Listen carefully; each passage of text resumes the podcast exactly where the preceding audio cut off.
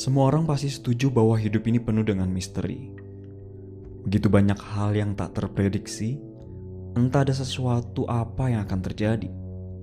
Semua hal begitu tersembunyi dengan rapi, bahkan tak ada satupun yang sempat mengetahui. covid sembilan belas juga menjadi misteri tersendiri hari-hari ini. Virus yang tidak pernah dijemput, dan tak kapan pulang tak tahu siapa yang mengantarnya. Bahkan saat ini menjadi misteri yang benar-benar misterius. Tidak ada kepastian, tidak ada patokan, semua hanya perkiraan. Misteri yang benar-benar misterius. Benar apa yang dikatakan Alkitab tentang kehidupan ini. Dalam Yakobus empat mengatakan hidup ini seperti uap, begitu singkat.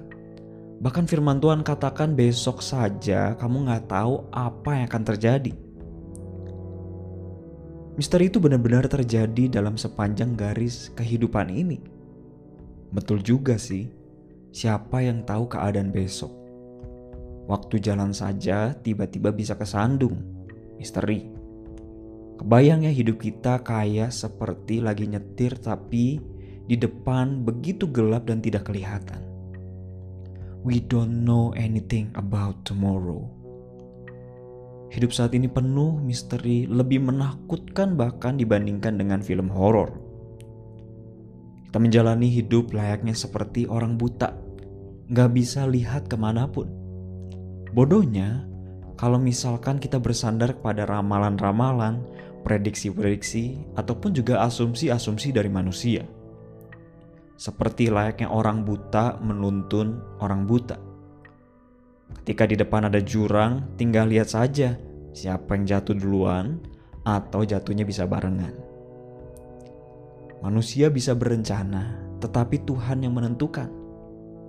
P S B B terus diperpanjang berulang-ulang, sudah mirip kayak rutin perpanjangan paket kuota setiap bulan.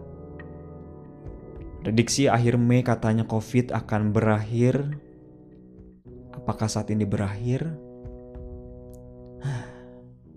Sejengkal pun tak tahu bagaimana hidup kita. Mulai ada orang-orang yang semakin parno, batuk dikit katanya Covid, panas dikit katanya Covid. Hal ini menunjukkan bahwa apa yang ada dalam diri kita pun penuh dengan misteri. Menariknya Alkitab memberikan jawaban di dalam kehidupan yang penuh dengan misteri ini. Sebagai anak-anak Tuhan, kita belajar menyerahkan seluruh hidup kepada Sang Penguasa misteri yang tahu dengan pasti setiap lekuk kehidupan ini. Saudaraku, this is our time to do something, to change our life, untuk melakukan sesuatu, untuk mengubah seluruh hidup kita. Kita gak tahu apa yang akan terjadi hari ini, besok, bahkan selepas engkau mendengarkan podcast ini. Diam di rumah bukan berarti diresponi dengan pasrah, tetapi seharusnya dijalani dengan penuh berserah.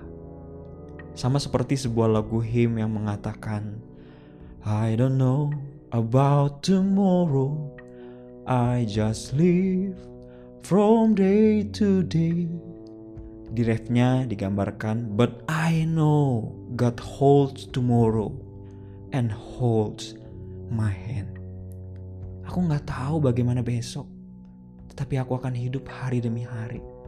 Karena apa? Di refnya menjawab, karena Tuhan yang pegang hari esok, Tuhan yang memegang tanganku. Saudara, bukan masalah kita memikirkan hidup yang penuh dengan misteri. Seharusnya kita mau berjuang supaya hidup ini menjadi penuh berarti.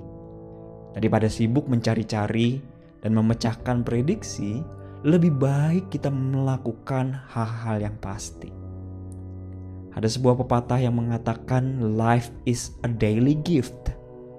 Sudahkah setiap hari yang katanya misteri itu engkau isi dengan hal-hal yang berarti?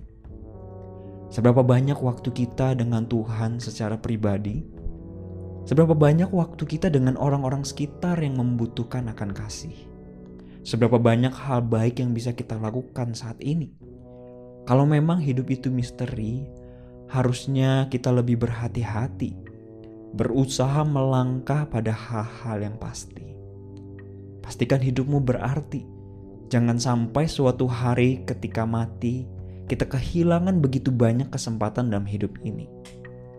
Memang hidup boleh misteri, tapi Tuhan jelas memimpin kehidupan kita dengan pasti. Jangan sampai kita menjadikan kehidupan yang misteri menjadi alasan untuk kita tidak mau melakukan hal-hal yang pasti, untuk kita menghindari hal-hal yang berarti yang bisa kita lakukan.